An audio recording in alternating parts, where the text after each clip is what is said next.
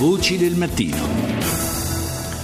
Fa discutere una serie di leggi varate in Ucraina, leggi definite da più parti di stampo revisionista. In particolare c'è un provvedimento che sotto l'etichetta di omaggio alla memoria di quanti hanno lottato per l'indipendenza nazionale nel XX secolo, di fatto indica come eroi nazionali i componenti di gruppi armati che combatterono a fianco dei nazisti. Ne parliamo con Giorgio Cella, ricercatore all'Università del Sacro Cuore di Milano. Buongiorno. Buongiorno a lei.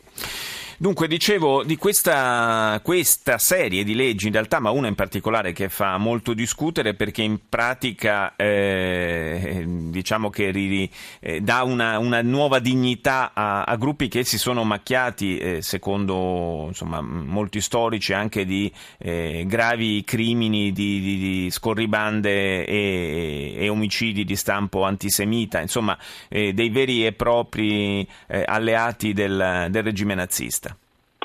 Sì, guardi, innanzitutto eh, credo che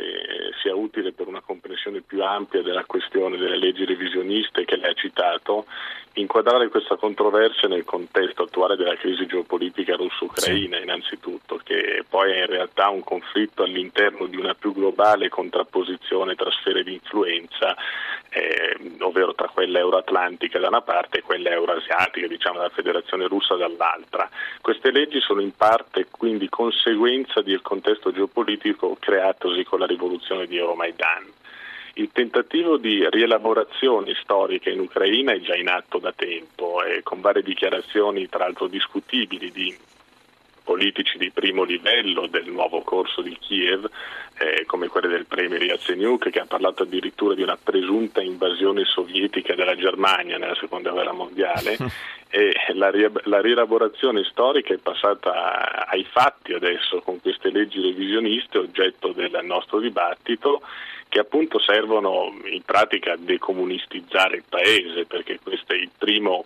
uno dei due eh, provvedimenti legislativi vieta la propaganda e l'uso di simboli sia comunisti che nazisti e porta evidentemente a un'equiparazione dei due regimi totalitari, come stigmatizzare, cosa ovviamente grave, stigmatizzata anche da parte ebraica dal Virental Center